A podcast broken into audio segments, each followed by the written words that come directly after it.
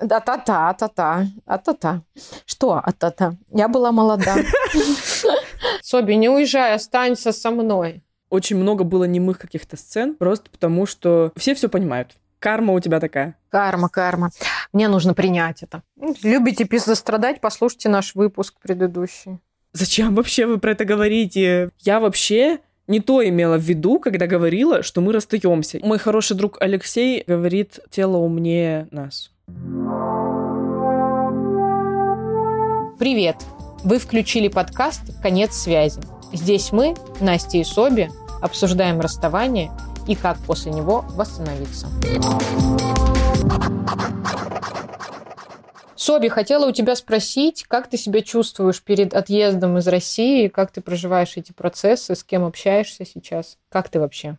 Очень неоднозначно, но в большей степени, конечно, легче и лучше себя чувствую. Мне кажется, что если бы у меня сейчас не было понимания, что я уезжаю, я бы тяжелее воспринимала ситуацию, которая происходит э, с мобилизацией и с прочими вещами. Мне очень волнительно, потому что я впервые в жизни делаю такую авантюру, с моей точки зрения, это авантюра, и при этом еще совершаю ее сама, одна. И это для меня очень большая, даже не проблема, а просто большие риски. Потому что я, во-первых, я тревожный пирожочек, а во-вторых, большую часть своей сознательной жизни я проживала какие-то такие штуки совместно с партнером, со своей бывшей, и я настолько привыкла, что есть рядом кто-то, кто подстрахует, что сейчас это все очень странно для меня. Но при этом я смотрю на то, что у меня в принципе, получается справляться. Я делаю какие-то вещи, принимаю решения, все планирую.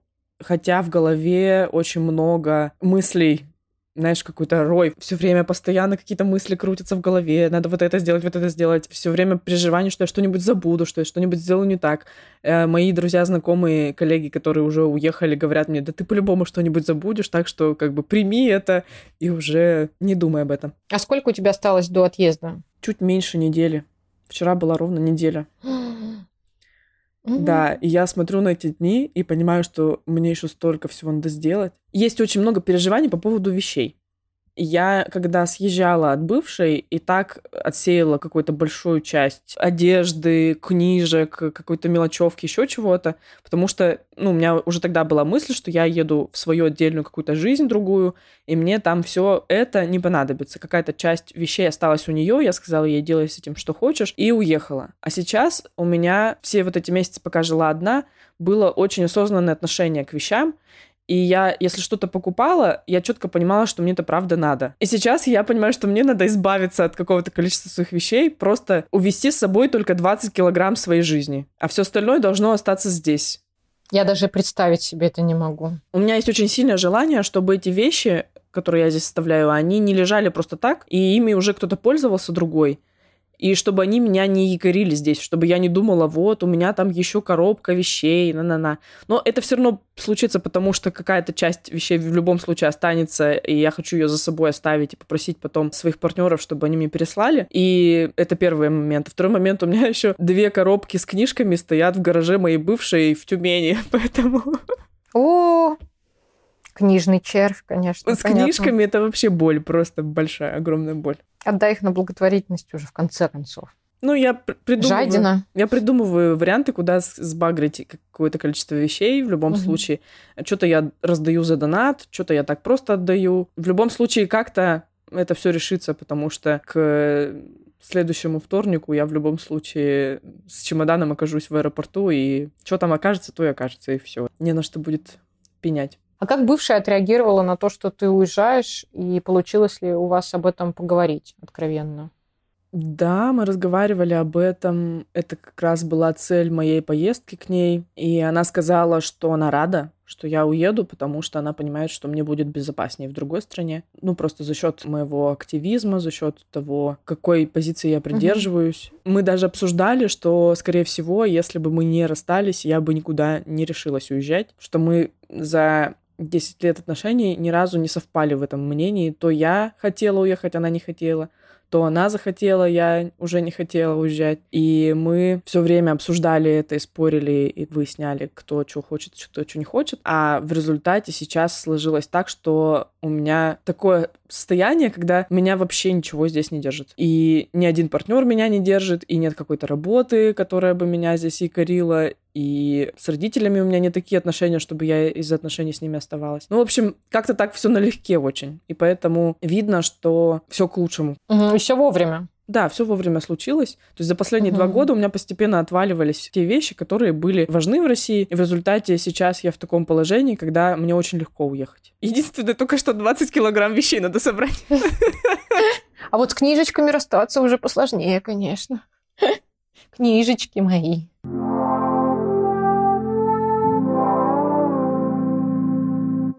А как отреагировали другие партнеры? И как ты вообще проживаешь, получается, микрорасставание с другими твоими партнерами?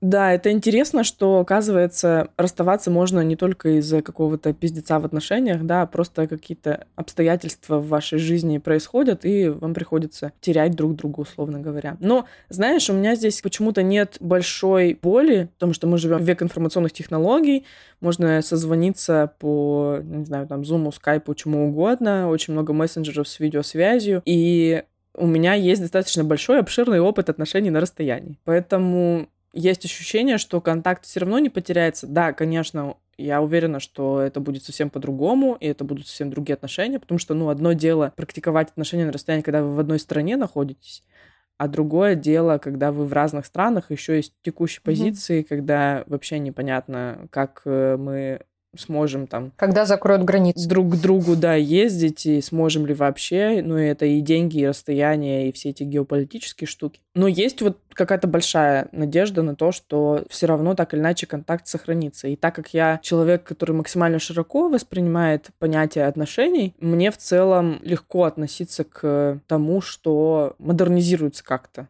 отношения мои. Понятно, что сейчас mm-hmm. все равно мы проживаем какие-то процессы вместе с партнерами. Буквально вчера ко мне приезжал партнер, и мы с ним два часа сидели на диване, общались, обнимались, и очень много было немых каких-то сцен, просто потому что все все понимают все понимают, почему это происходит, почему это важно сделать, и тут как бы, ну, ничего не скажешь. И единственное, что приходится говорить, это как-то друг друга поддерживать, чего-то друг другу желать хорошего. Ну, вот мне сейчас все мои близкие и возлюбленные говорят, что мы хотим, чтобы у тебя там все получилось. Угу. Пусть у тебя все получится, мы хотим, чтобы ты была в безопасности. И это очень поддерживает. Это намного лучше и легче, чем если бы меня здесь обвиняли в том, что я кого-то бросаю, что вот как ты можешь уезжать, и какие-то такие вещи. Да, или не уезжай, останься со мной. На кого ты меня Соби, покидаешь. не уезжай, останься со мной. Здесь. Но звучит, как будто бы вы действительно все взрослые люди, и все все понимают. В основном все говорят, мы к тебе туда приедем. А ты про свои дела не хочешь рассказать? А что рассказать мне? Лихорадочно соображаю. Я никуда не переезжаю. Даже в Новосибирск? Ищу новую работу. В Новосибирск не переезжаю, точно не хочу.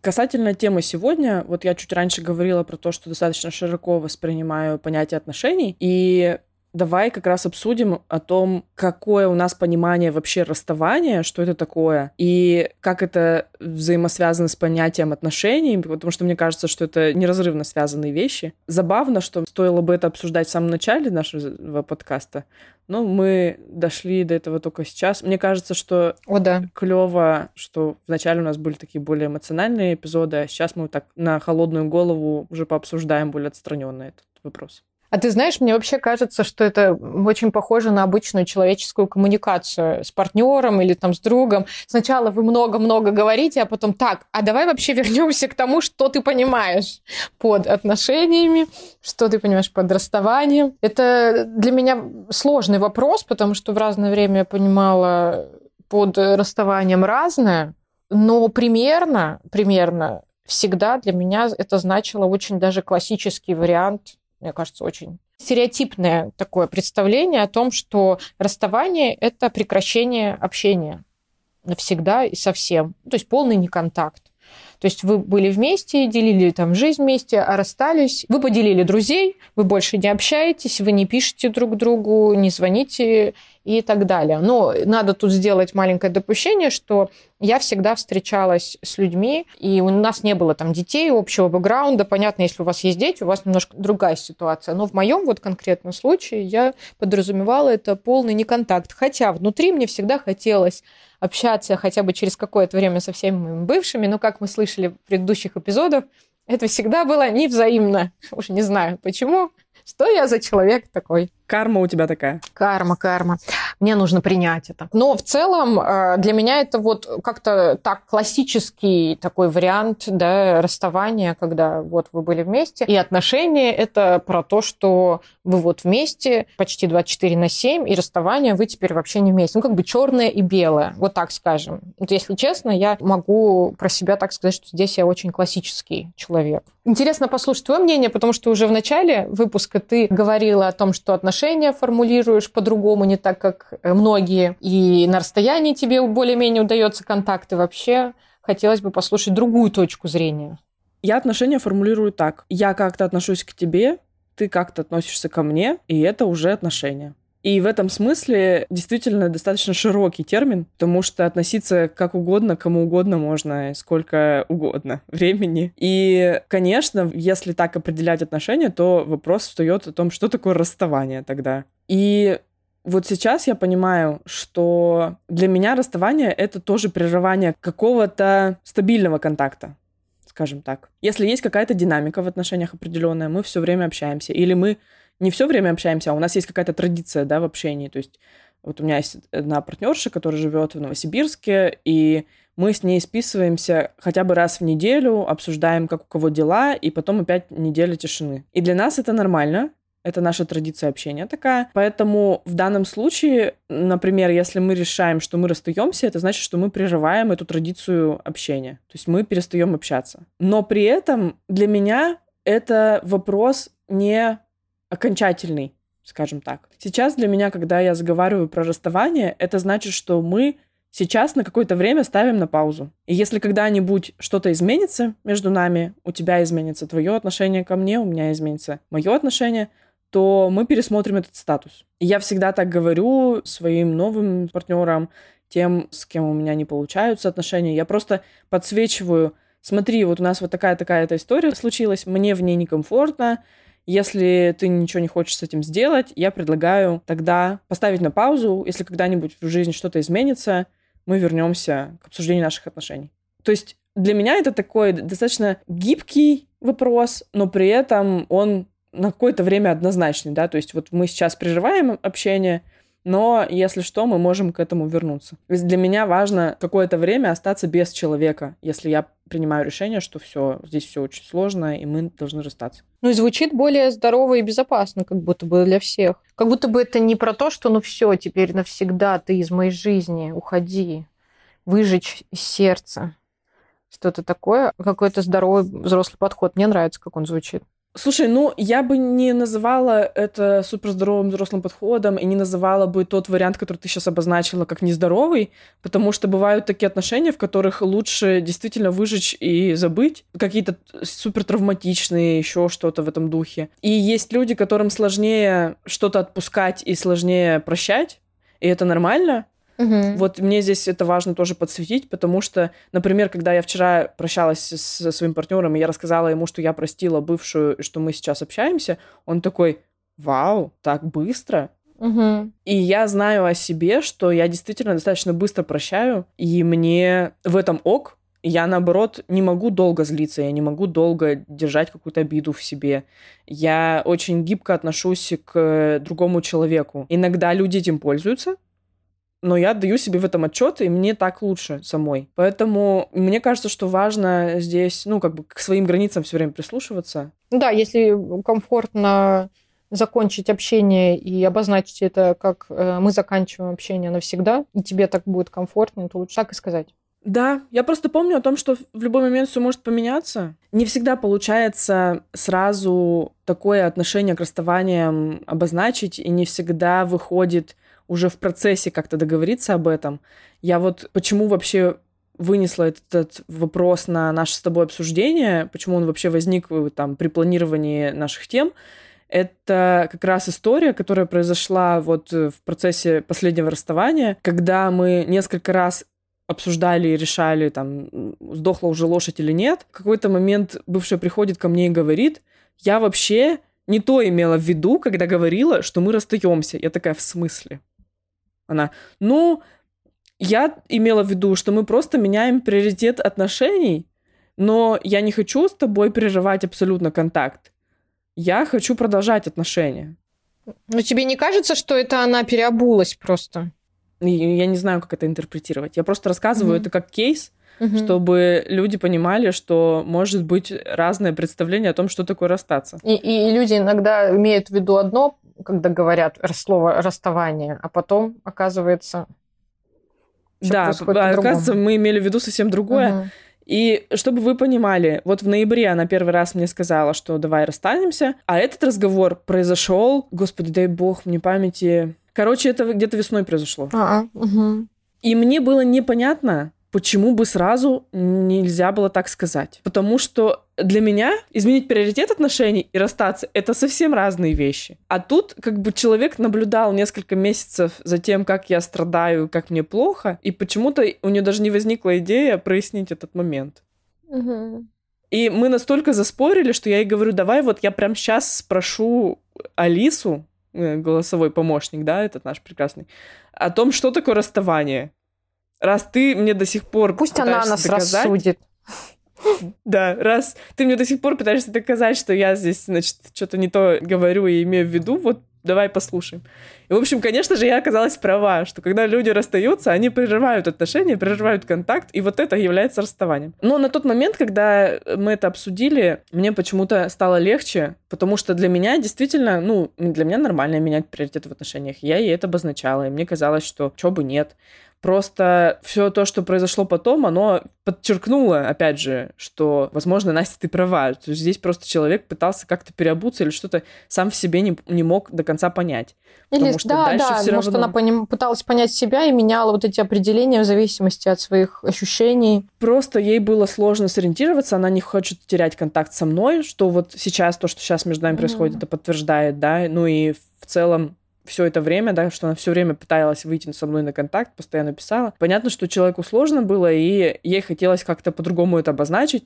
Угу. Ну вот это все проблема в том, что мы не умеем формулировать, э, мы не умеем прислушаться к своим потребностям и выходить с этим к партнеру. Мне тоже есть что сказать, но если начать с самого начала, я тот человек, который использовал слово расставание и давай расстанемся очень часто и в качестве манипуляции часто это происходило.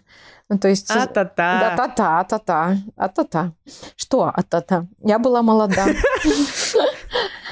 Стихи получились.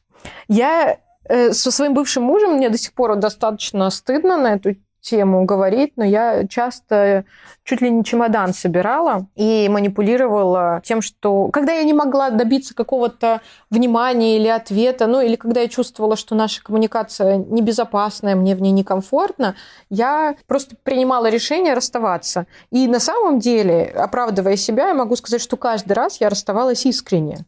То есть не было такого, что я такая, угу, я сейчас ему скажу, что мы расстаемся, он испугается и все будет ходить по струночке как минимум неделю. А там разберемся. Нет, я каждый раз искренне говорила, ну тогда давай.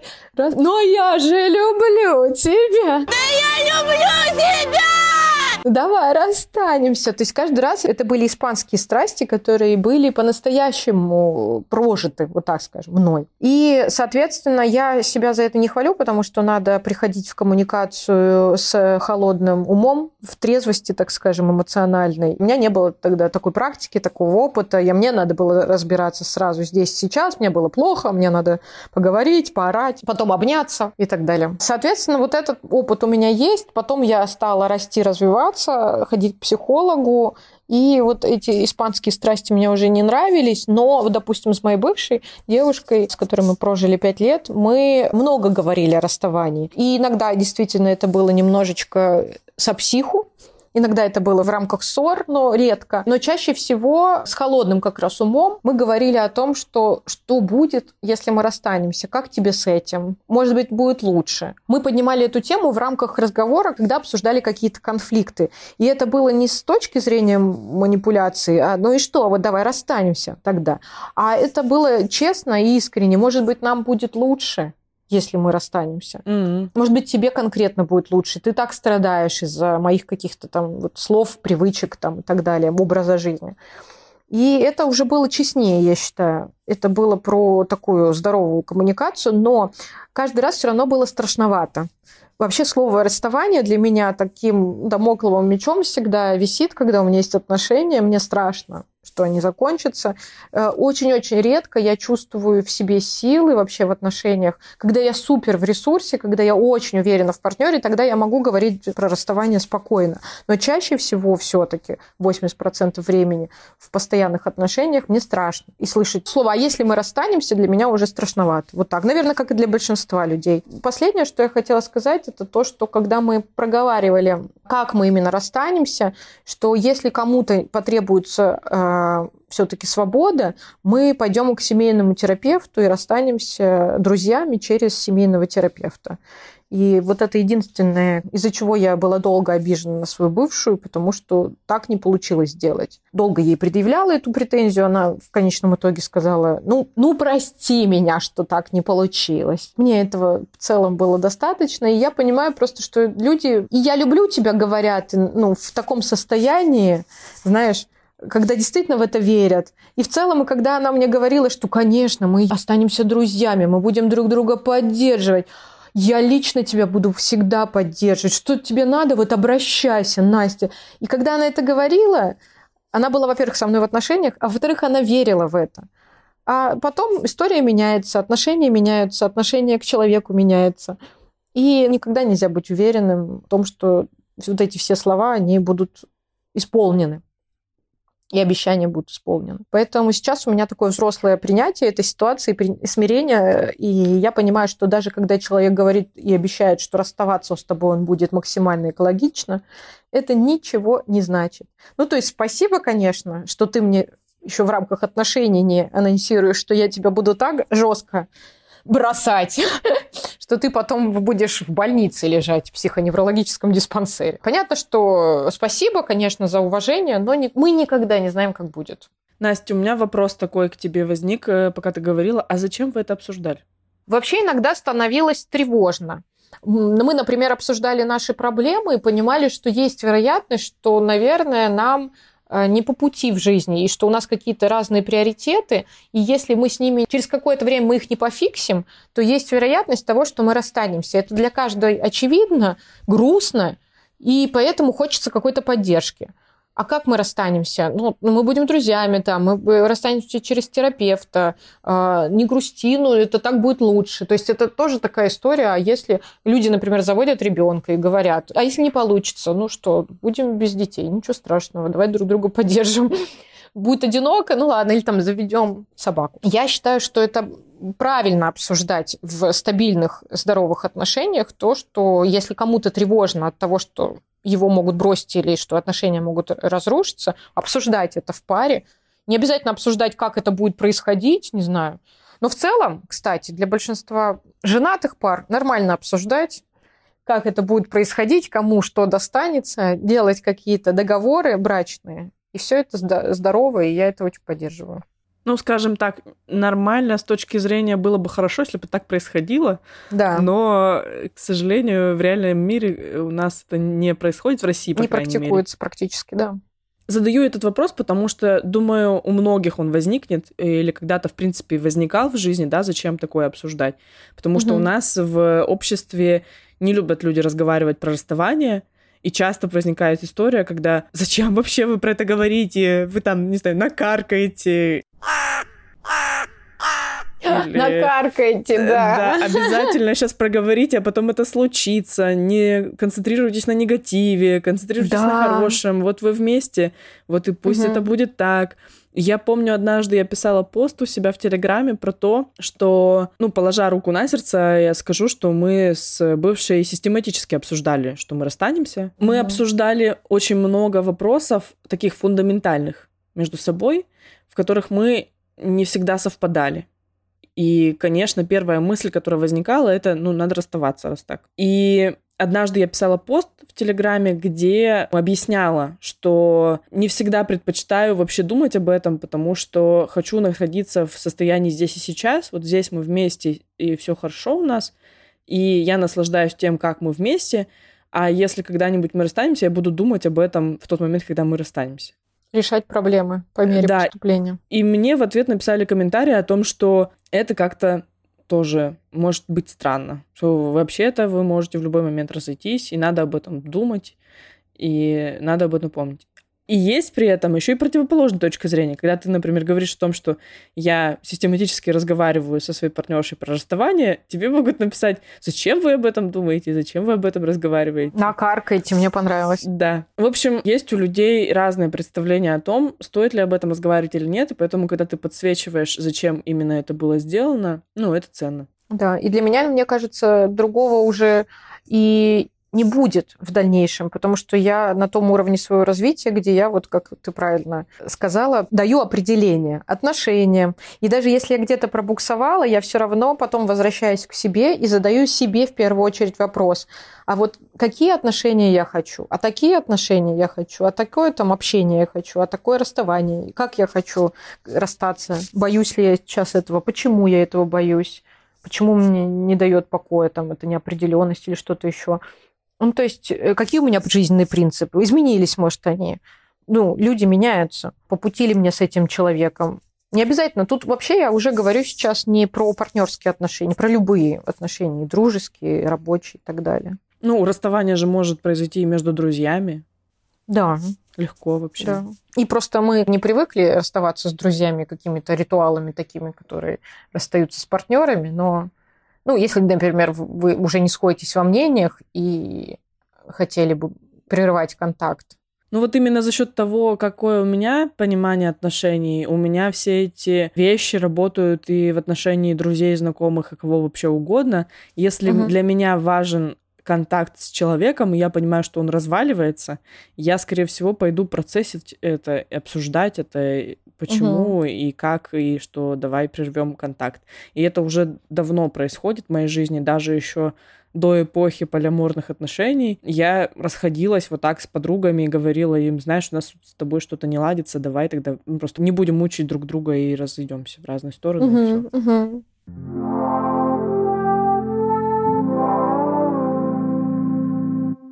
Скажи мне, пожалуйста, думала ли ты на тему, когда уже нужно расставаться? Можно тут поговорить не только про партнеров, но и про друзей, но и в целом, наверное, про слово расставание, да? Когда нужно прерывать контакт? Спасибо, что выражаешься моим языком. Я думаю, что есть какая-то всегда критическая точка, которая внутренне осознается. Ну, то есть, в пример могу рассказать, как э, пыталась несколько раз изменить коммуникацию и обозначить, что, ну, мне, например, сложно в том, что сейчас происходит в отношениях. Мне хочется как-то еще конкретнее сделать то, что между нами есть, да, то есть не были понятны границы отношений. Человек как-то по-своему понимал то, что между нами происходит, я по-своему, мы путались систематически в том, что между нами происходит, а это важно понимать, чтобы, ну, быть как на какой-то одной стороне и чтобы не причинить друг другу какую-то боль. И поэтому я несколько раз пыталась прояснить, что происходит между нами, и каждый раз натыкалась опять же, на то, что не получается прояснить. И в этот момент я просто взвесила количество ресурсов, которые трачу на это. И поняла, что вот опять у меня в такие моменты возникает в голове вот эта мысль, что мы мучаемся. Мгм. Вот это вот мучение, которое внутренне э, каким-то образом определяется, не могу сейчас сказать, каким именно, оно как будто показатель того, что стоит задуматься над тем, чтобы прервать контакт. И тогда я обозначаю это человеку, другому, и говорю, слушай, вот такая история происходит, это уже какое-то время длится, это напряжение, меня это не устраивает. И в такие моменты могут быть два варианта. Либо я на этом останавливаюсь и даю человеку выразить то, как он, что там, как он вообще реагирует на это, что он видит. Угу. Как он ответит, да? Угу. Да, важна обратная связь в этот момент. Я беру обратную связь в том случае, если я еще готова что-то здесь делать, если у меня еще есть силы при условии, что другой человек тоже что-то будет делать, как-то вкладываться сюда, в этот контакт. Если я понимаю, что все, я уже выдохлась, и меня вообще уже на самом деле не интересует, да, и возвращаясь угу. к предыдущему эпизоду про роли, да, когда ты расстаешься по своей инициативе, я тогда после обозначения того, что накопилось напряжение, сразу говорю, я предлагаю остановить сейчас контакт, поставить на паузу, да, как я выражаюсь, угу. и уже вернуться к отношениям, если когда-нибудь нам это захочется потому что я вот уже не могу больше. Очень отзываются. Я, знаешь, даже представила, как это на теле отражается, то состояние, которое ты описываешь как мучение. Для меня это какая-то тяжесть, как будто бы ты несешь дополнительно какой-то рюкзак, вес. И противоположность этому можно сказать, что когда в отношениях есть вот эта легкость, открытость коммуникации, ты чувствуешь, наоборот, себя э, легким и невесомым. И на уровне тела это намного легче осознать, ну, у тех, у кого с телом вообще какой-то контакт, конечно, есть. И я часто к своему стыду забываю про это про свое тело, про вот эти реакции телесные, а им я на самом деле могу доверять на 100%. Они меня никогда в жизни не обманывали. Если даже интуиция может иногда там что-то подсказать, то тоже, ну, она хорошо у меня работает, то тело никогда не обманывало. Мой хороший друг Алексей говорит, тело умнее нас. Да, тело точно умнее, оно точно дольше живет на этой земле, чем разум, да, появился даже у человека и мы начали им управлять. Поэтому точно более древний и такой э, надежный механизм.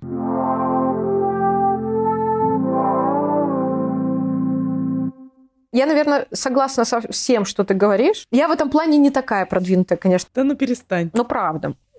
Я терпила, которая будет там что-то терпеть и, там, и насказаниями выражаться. Я тоже иногда бываю терпилой. Ну да, все мы иногда бываем терпилами. Я согласна, что вот этот момент, когда ты чувствуешь, что надо прервать, прервать контакт, он действительно как-то приходит. Ну, я по-разному это в разные периоды жизни называла, и точка невозврата, и точка кипения там где-то. Не надо это путать просто с кризисным состоянием, когда в тебе запускаются какие-то механизмы, да, привязанности и так далее. Я думаю, что когда это чувство появляется в абсолютно спокойном, трезвом состоянии ума, холодном, и оно появляется как «нет, я не хочу больше, я больше не хочу» пытаться. И его чувствуешь. Но вот если говорить про какие-то внешние причины, для меня это, ну, как которые можно описать более понятно, для меня это действительно про безопасность контакта. Мне должно быть в контакте безопасно, я могу в любой момент обратиться к человеку, сказать о своих чувствах, сказать о том, что меня волнует, или о чем-то попросить,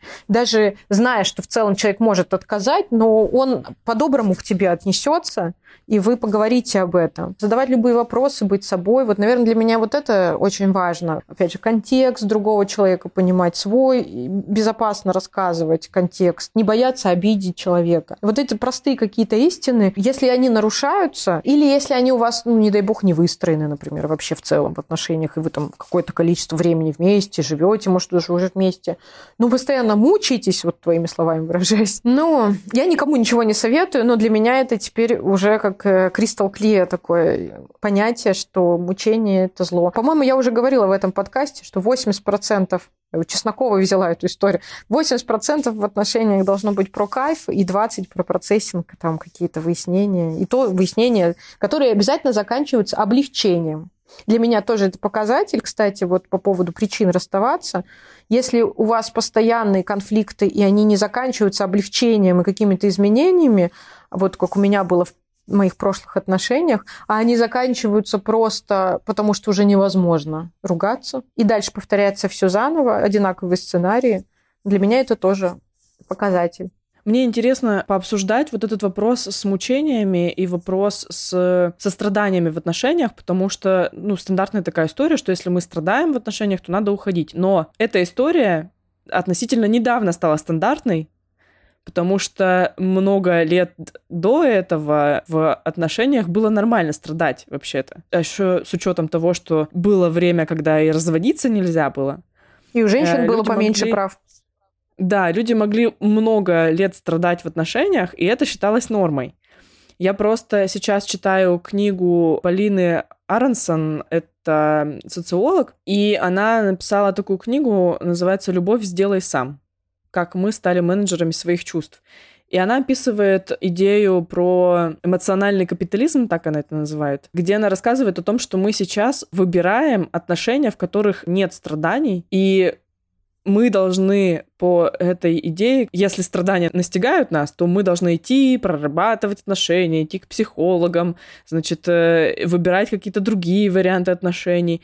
И она как бы подсвечивает идею о том, что ну, это только вот сейчас стало модно. Да. И мне кажется, здесь очень важно, э, ну, вообще осознавать, что если в отношениях есть переживания сильные какие-то и страдания, но вы к этому готовы, и вы хотите в этом находиться, то это ваше решение, и что вам не обязательно тогда расставаться.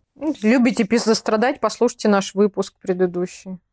Просто дело даже не в том, что любите, не любите, дело в том, чтобы на чашу весов Просто я ложу что-то еще, что перевешивает эти страдания.